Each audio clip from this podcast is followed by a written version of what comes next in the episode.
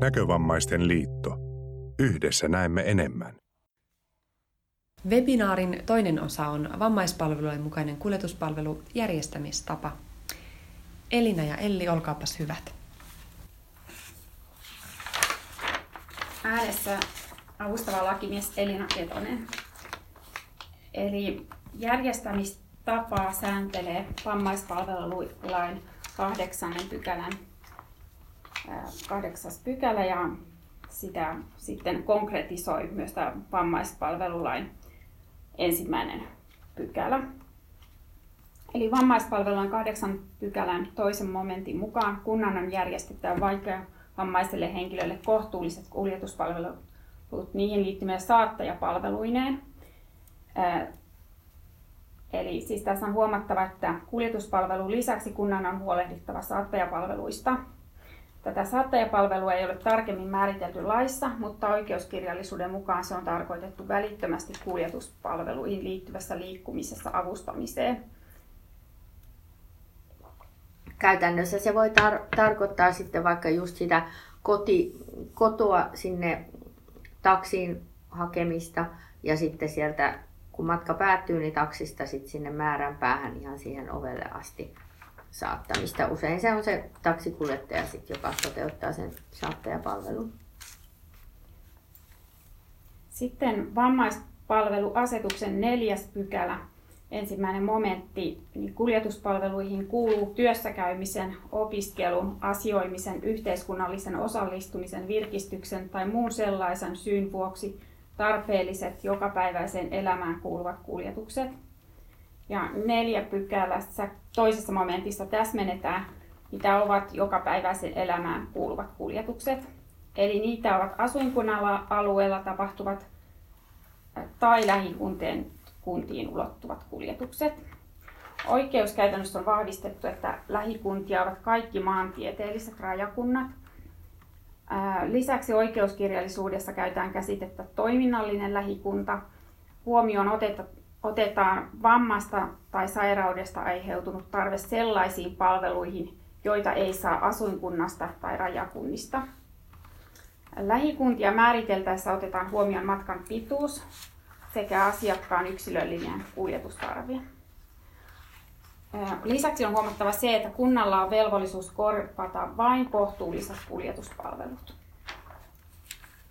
Sitten vammaispalveluasetuksen 6 pykälän mukaan kuljetuspalveluja on järjestettävä siten, että asiakkaalla on mahdollisuus suorittaa välttämättömien työhön ja opiskeluun liittyvien matkojen lisäksi vähintään 18 yhdensuuntaista jokapäiväisen elämään kuuluvaa matkaa per kuukausi. Lainsäädännöstä on hyvä mainita myös YK vammaissopimus, erityisesti sopimuksen 20. artikla. Eli sopimuspuolet toteuttavat tehokkaat toimet varmistaakseen vammaisille henkilöille mahdollisimman itsenäisen henkilökohtaisen liikkumisen. Tässä tota, vielä täydennän, eli tosiaan se YK-vammaissopimus on suoraan sovellettavaa oikeutta Suomessa, kun Suomi on sen osaksi lainsäädäntöään ottanut. Eli siihen artiklaan voi myös vedota. Mm, ja, mutta sitten sen lisäksi vielä Tuossa tuli nyt noita vammaispalvelulain ja asetuksen pykäliä, mutta vielä yksi tärkeä pykälä on ihan se vammaispalvelulain ykköspykälä, missä, missä säädetään siitä vammaispalvelulain tarkoituksesta. Ja siellä sanotaan, että, että sen lain tarkoituksena on edistää vammaisen henkilön edellytyksiä elää ja toimia muiden kanssa yhdenvertaisena yhteiskunnan jäsenenä sekä ehkäistä ja poistaa vammaisuuden aiheuttamia haittoja ja esteitä. Eli se on niin kaikkien näiden vammaispalveluiden ja tämän lain tarkoitus. Se on aina hyvä muistaa tai muistuttaa sosiaalityöntekijöitä. Ja sitten mennään siihen, että kuljetuspalvelussa on kyse subjektiivisesta oikeudesta. Käytännössä tarkoittaa sitä, että kunnan on aina myönnettävä kuljetuspalvelu, jos vaikeavammaisuuden kriteerit hakijan kohdalla täyttyvät.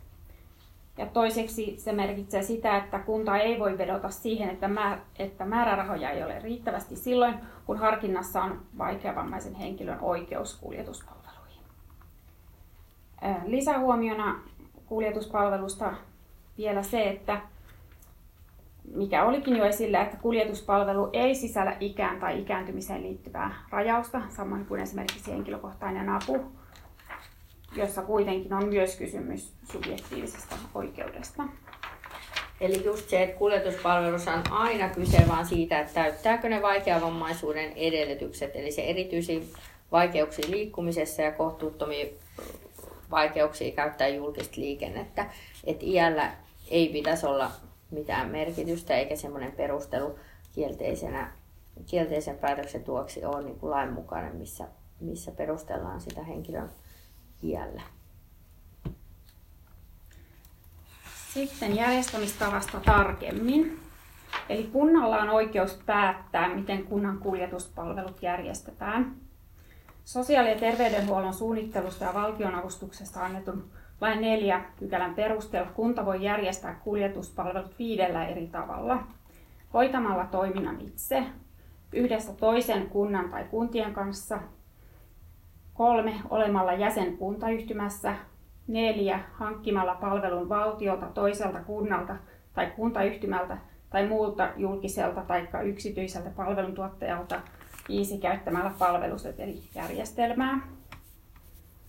Ja Tähän liittyy myös kilpailuttaminen. Kunta voi valita palveluntuottajan tuottajat kilpailuttamisen perusteella. Invalidiliiton asiantuntija Riitta Saksanen ja lakimies Elina Nieminen ovat laatineet oppaan tästä asiakkaan näkökulmasta huomioitavia asioita kuljetuspalveluiden kilpailutuksessa. Niminen asiakirja löytyy Invalidiliiton verkkosivuilta.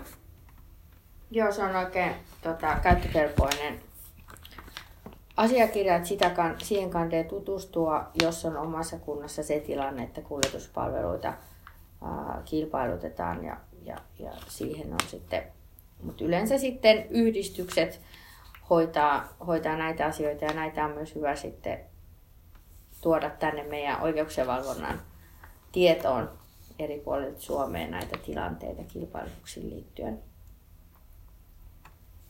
riippumatta siitä järjestämistavasta, kunta vastaa aina palvelun laadusta, eli kunnalla on valvontavastuu. Ja järjestämistapa ei saa tosiaalisesti estää tai kaventaa kuljetuspalvelun saajaa käyttämästä palveluja. Ja tässä, kun, tästä kunnan on huolehdittava näissä järjestämistavan valinnoissa, muun muassa kilpailuttamisessa. Ja jos kunta hankkii palvelun yksityiseltä palveluntuottajalta, sen on varmistettava, että hankittava palvelu vastaa sitä tasoa, mitä edellytetään vastaavalta kunnan omalta toiminnalta. Tässä olennaista, että, että kun usein tietenkin se palvelun tuottaa joku sitten yrittäjä, jolta kunta on sen ostanut, niin, niin on tosi tärkeää sitten niistä, niistä huonoista käytännöistä tai epäkohdista reklamoida ja tuoda ne asiat sitten sinne kunnan tietoon jolloin sitten kuntaa voi sitten niin kuin velvoittaa korjaamaan ne asiat.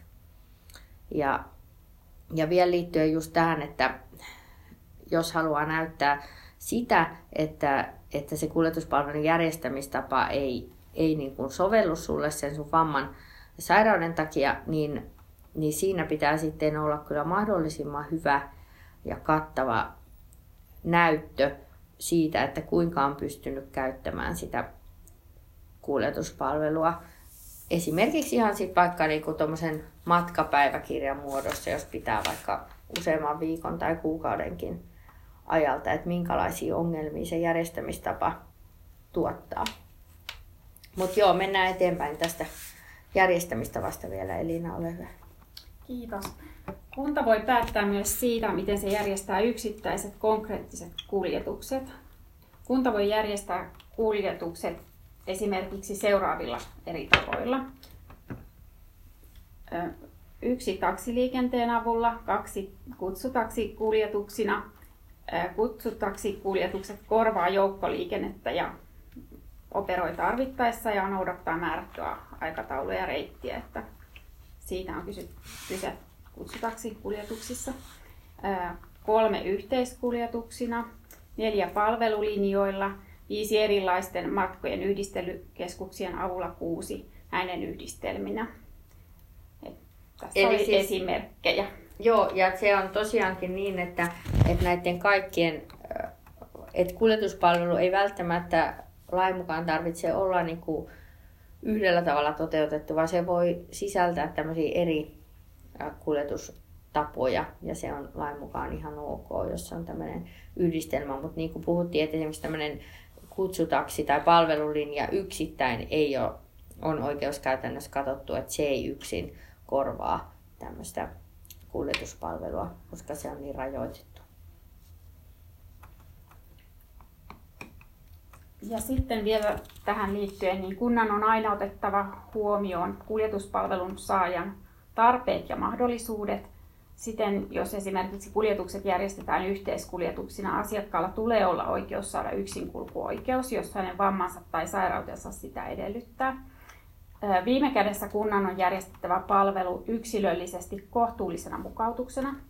Jos valittu järjestämistapa ei sovellu vamman tai sairauden aiheuttamien esteiden vuoksi tai kuljetuspalveluun liittyvien tarpeiden vuoksi. Kunta vastaa aina siitä, että ne kuljetukset suoritetaan turvallisesti ja asiakkaan tarpeet huomioidaan.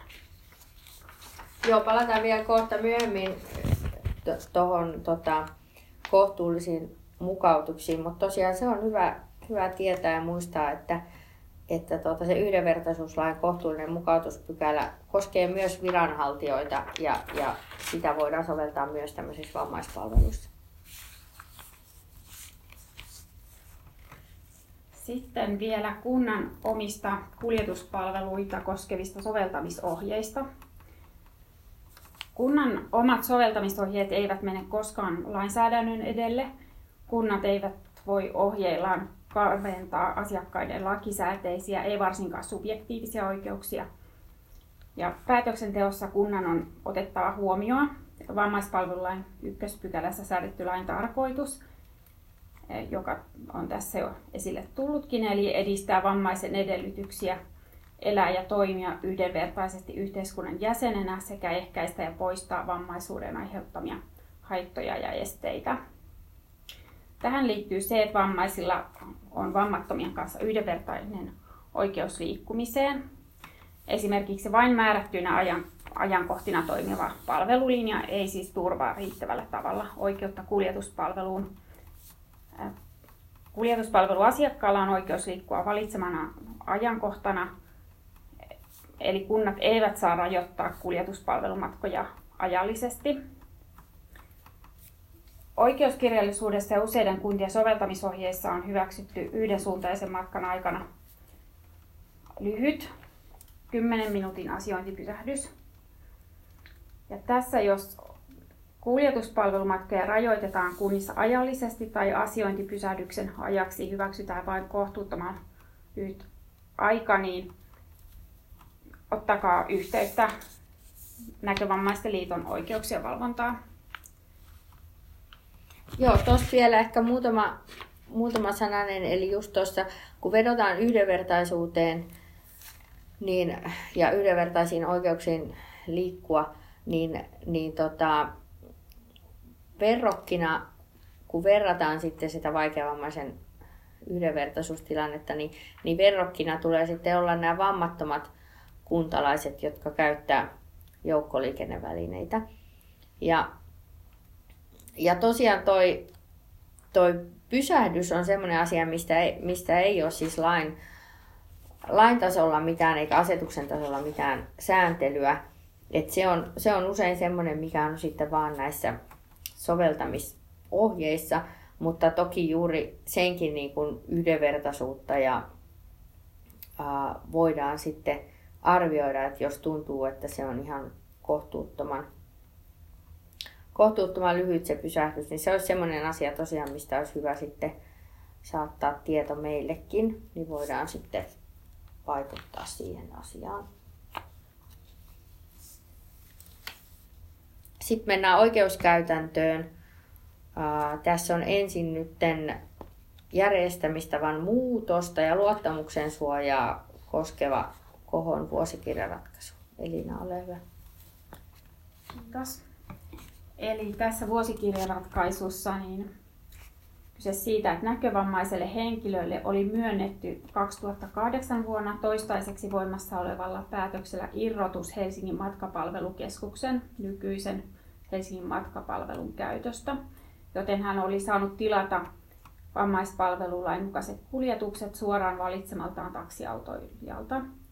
Noin seitsemän vuotta myöhemmin kaupunki päätti, ettei kyseiselle henkilölle enää myönnetä irrotusta matkapalvelun käytöstä.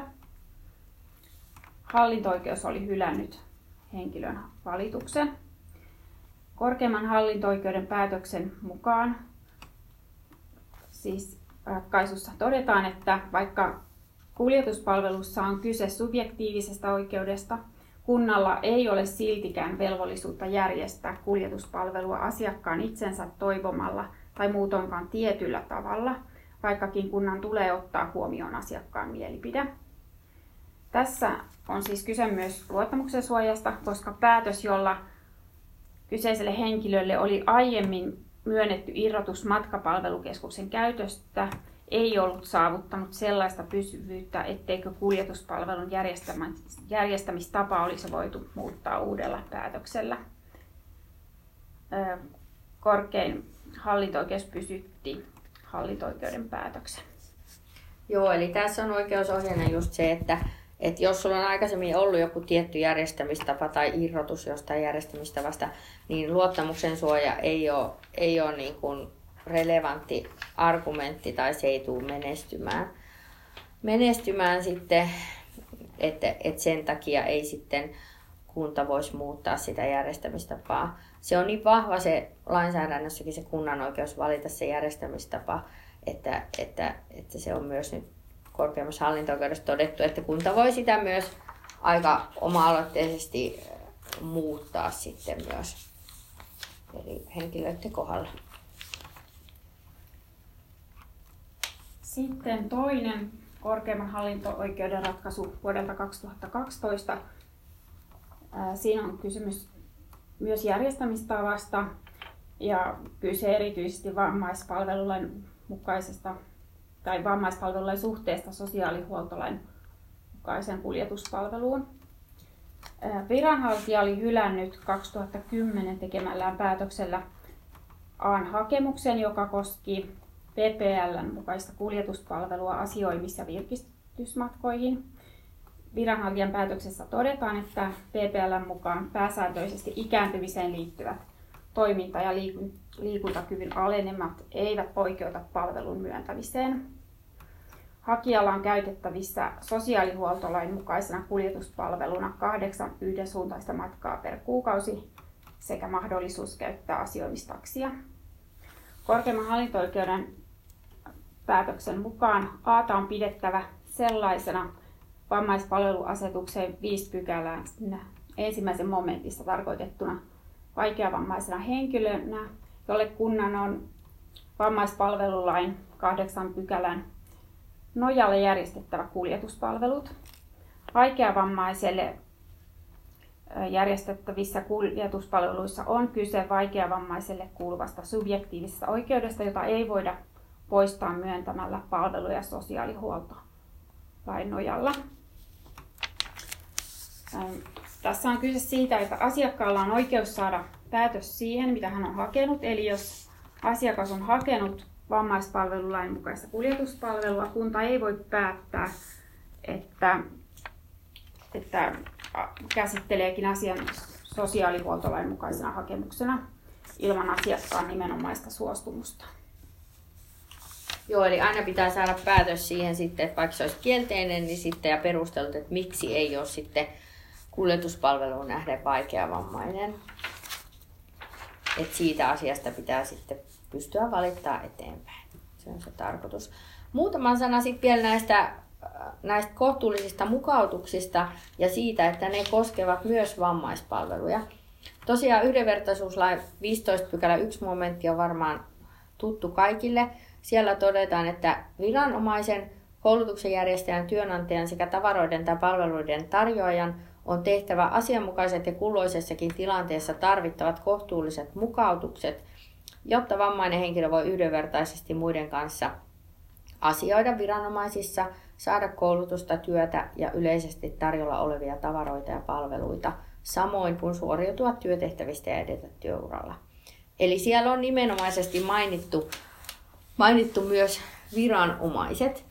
Sen lisäksi se YK-vammaisyleissopimus, joka meillä on voimassa, niin siellä on myös vitosartiklan kolmoskohdassa sopimusosapuolelle eli Suomen valtiolle asetettu velvollisuus kohtuullisten mukautusten tekemiseen. No mitä tämmöiset kohtuulliset mukautukset sitten voisi olla niin kuin vammaispalveluissa, erityisesti kuljetuspalvelussa? No se voi olla tämmöinen yksilöllinen järjestämistapa siinä tapauksessa, jos se kunnan valitsema järjestämistapa ei sovellu vamman tai sairauden aiheuttamien toimintarajoitteiden vuoksi. Tai on jotain muita erityistarpeita, joita se järjestämistapa ei tue. Kohtuullinen mukautus voi koskea vaikka yhdistelykieltoa tai vakiotaksioikeutta, pikamatkojen määrää. Ja muistetaan se, että, että se kohtuullinen mukautus on aina tilannekohtainen yksilön yksittäisessä tilanteessa pyytämä toimenpide. Eli se on eri asia kuin, kuin tota, yleinen esteettömyys tai saavutettavuus ja, ja se, just se kuljetuspalvelun järjestämistapa. Eli se on tietyssä tilanteessa niin kuin yksittäiselle henkilölle myönnetty mukautus. Koskee sitten vain sitä henkilöä, kenelle se myönnetään. Ää, tästä on todella upea, tuore mm, Pohjois-Suomen hallinto-oikeuden ratkaisu marraskuulta 2018. Tämä on ihan, tämä kannattaa, jos on yhtään niin kuin kiinnostusta asiaan, niin, niin tota, tutustua. Sitä voi vaikka meiltä pyytää. Ää, se on Pohjois-Suomen hallinto päätös 30. marraskuuta 2018 ja tässä oli henkilö, joka oli hakenut alaikäiselle vaikeavammaiselle tyttärelleen lukio-opiskelua varten. Ää, tällä tyttärellä oli siis kuljetuspalvelu ja, ja tota, tästä kuljetuspalvelusta perittiin omavastuuosuutena 5,5 euroa per matka. No näistähän sitten niin kuin kertyi yli 200 euroa kuukaudessa sitä omavastuuta. No, sitten kun otettiin verrokiksi ne muut vammattomat lukiolaiset samalta seudulta, jotka kulki sitä samaa matkaa, ja he sai sitten tätä Kelan koulumatkatukea, ja heidän omavastuuosuutensa näistä matkoista oli 43 euroa kuukaudessa, eli huomattavasti vähemmän. No tämä vaikeavammaisen tyttären tai lapsen äiti sitten haki, haki tota kohtuullistamista näihin tyttären oma, kuljetuspalvelun omavastuukuluihin. Ja asia käsiteltiin siellä Pohjois-Suomen hallinto-oikeudessa ja, ja siinä oli kysymys siis myös juurikin yhdenvertaisuudesta näihin vammattomiin lukiotovereihin nähden. Ja hallinto-oikeus pyysi siinä asiassa yhdenvertaisuusvaltuutetun lausunnon, että onko, onko tämmöinen käytäntö sitten syrjivä. Ja, ja hallinto-oikeus päätyi yhdenvertaisuuslain ja, ja myös YK-vammaisyleissopimuksen nojalla siihen, että, että sen kunnan perusturvalautakunnan on tehtävä tähän omavastuuosuuteen sellaiset kohtuulliset mukautukset, että tämän valittajan asema on yhdenvertainen muihin näihin koulumatkatukea saaviin lukio-opiskelijoihin nähden. Eli tässä juurikin oli kyse yhdenvertaisuudesta ja sitten näistä kohtuullisista mukautuksesta. Todella hieno ja hyvin perusteltu ratkaisu. Muutama, muutama dia vielä meillä on näistä työmatkoista. Ja, ja siihen liittyen, siis kunnanhan on järjestettävä ää, kuljetuspalvelut siten, että on mahdollisuus suorittaa välttämättömät työhön liittyvät matkat. Se on se, mitä, mitä laki sanoo. Ja, ja se käytännössä se työmatka-alue on oman kunnan alue ja lähikunnat. Ää, työmatkojen järjestämisessä ei ole mitään matkojen määrään liittyviä kuukausittaisia rajoituksia, vaan se on sitten asiakkaan tehtävä osoittaa, että mitkä, mikä on se välttämättömien matkojen määrä. Sitten pitää muistaa se, että, että kun ihminen on työssä tai, tai yrittäjänä, niin tämmöisiä työmatkoja voi olla myös muita kuin nämä, mitkä liittyy näihin vammaispalvelulain kuljetuksiin. Eli, eli se rajanveto niihin työnantajan kustannettavaksi tuleviin työntekoon liittyviin työmatkoihin. Eli käytännössä se tarkoittaa sitä, että ne VPL-matkat voidaan ja usein rajataakin kahdeksi matkaksi per, per päivä. Eli se ensimmäinen, ensimmäinen tota, matka kotoa tai mistä sitten lähteekin sinne ensimmäisen työntekoon tekopaikkaan ja sitten se, se sitten kun työpäivä päättyy, niin se matka sitten sieltä työntekopaikasta sitten kotiin tai minne sitten onkin menossa. Mutta tässä on paljon nähtävissä sitä, että kunnat tulkitsee näitä välttämättömiä työhön liittyviä matkoja siten, että, että ne tarkoittaa vain matkoja kodin ja sen säännöllisen työntekopaikan välillä. Eli esimerkiksi on päätöksessä rajattu se oikeus tiettyjen osoitteiden välillä. Tämä on mun mielestä erittäin ongelmallista yhdenvertaisuuden toteutumisen kannalta. Ja tässä on sellainen tilanne, että siellä vammaispalvelulaissa tai asetuksessa siellä ei ole mitään sääntelyä eikä otettu kantaa siihen, että, että mikä se työmatkan alku ja päätepiste voi olla. Että voiko se olla myös muu kuin vakituinen koti tai säännöllinen työntekopaikka. Ja, ja sitten onkin tämmöisiä soveltamisohjeita monissa kunnissa, jossa, jossa sitten rajoitetaan näitä, tätä oikeutta käyttää niitä työmatkoja muun kuin kodin ja sen työpaikan välillä. Ja sitten myös huomattava, että tota, tää, nämä korvattavat kohtuulliset työmatkakustannukset tulee tähän arviointiin mukaan silloin, kun, kun tota, mietitään sitä, että mikä on normaali työssäkäyntialue sillä henkilön kotipaikkakunnalla. Tässä on muutama keissi vielä, mitä me halutaan lopuksi tuoda esille. Eli tota, Tämä, tämä on jo tota, 10 vuotta vanha, mutta tämä on tämä niin sanottu sokean hierojan keissi korkein, korkeimmasta hallinto-oikeudesta vuodelta 2009. Tässä oli siis ää, näkövammainen henkilö, joka toimi omistamassaan osakeyhtiössä hierojana. Ja hän teki sitä työtä erilaisten toimeksiantajien tiloissa. Eli yritykset osti häneltä vaikka henkilökunnalle tämmöisiä hieroja palveluja. Ja se työ tapahtuu aina näiden toimeksiantajien tiloissa. joskus hän teki koko työpäivän yhdessä pisteessä tai sitten, sitten tota, saman päivän aikana vaihtoi sitten sitä kohdetta. Ja tässä sitten kunta oli ruvennut ryppyilemään näiden työmatkojen kanssa ja, ja katsoi, että nämä ei ole tämmöisiä niin välttämättömiä työmatkoja, joihin kuuluisi sit saada kuljetuspalvelu. Korkea hallinto totesi sitten, että, että nämä matkat kotoa päivän kestävän työ, työtehtävän suorittamisen paikkaan ja takaisin kotiin olivat vammaispalvelulain mukaisia työmatkoja. Ja merkitystä ei ole sillä, että tehdäänkö sitä työtä yrittäjänä vai palkansaajana. Ja tällä henkilöllä oli oikeus saada tota, kuljetuspalvelu näihin työmatkoihin.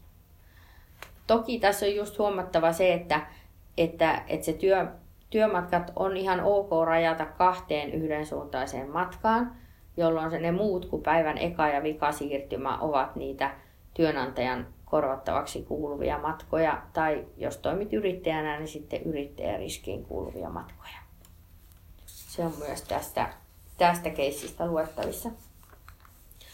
Sitten oli vielä, vielä yksi keissi työssäkäyntialueeseen liittyen. Eli tässä on korkeahallinto-oikeus 2016. Tässä oli henkilö, joka ha- haki asui Järvenpäässä ja, ja haki sitten Vantaan Tikkurilaan tehtävä ja työmatkoja. Se matkan pituus oli 22 kilometriä. Ja korkein hallinto katsoi, että kysymys on lähellä pääkaupunkiseutua olevasta kunnasta ja on tavanomaista käydä järven päästä Tikkurilassa töissä. Ja tota, eikä tätä matkaa voitu käyttää tai pitää poikkeuksellisen pitkänä. Eli nämä matkat tuli järjestää PPL mukaisina työmatkoina. Tuosta voi saada jotain osviittaa, jos on, jos on tuommoisia niin tilanteita tai ongelmia itsellä. Sitten on vielä tämmöinen yrittäjän työmatkoja koskeva korkeimman hallinto-oikeuden keissi vuodelta 2014. Eli, eli se, että toimii yrittäjänä, niin on myös oikeutettu näihin työmatkoihin. Ää, kunta ei voi rajoittaa, rajoittaa niitä matkojen myöntämistä arvioimalla sitä, että kuinka paljon henkilö saa tuloja siitä yrit, yrityksestään tai siitä yritystyöstään ja, ja mikä merkitys niillä tuloilla on sitten hänen kokonaistaloudessaan. Tässä oli henkilö, jolla oli kaupparekisteriin merkitty yritys, mutta hän ei kuitenkaan hakiessaan näitä työmatkoja ollut esittänyt yrityksen toiminnasta selvitystä, että ei voitu pitää perusteltuna, että tämä yritystoiminta olisi vakiintunutta. Niin näin ollen ei ollut, tässä tapauksessa päädyttiin siihen, että ei ollut velvollisuutta korvata työmatkoja, mutta täältä on myös luettavissa se, että, että jos toimii yrittäjänä, tekee vaikka, tekee kuitenkin niin kuin vakiintuneesti töitä, mutta esimerkiksi aika harvoin ja niin, että se yritystoiminta ei, ei ole niin tuottavaa, että se tuottaisi niin kuin koko toimeentulon, niin silti kannattaa hakea näitä työmatkoja ja voi olla hyvinkin oikeutettu niihin. Et se on siitä se ohje. Mutta hei, nyt on nämä järjestämistapaa koskevat diat käyty läpi ja minä kiitän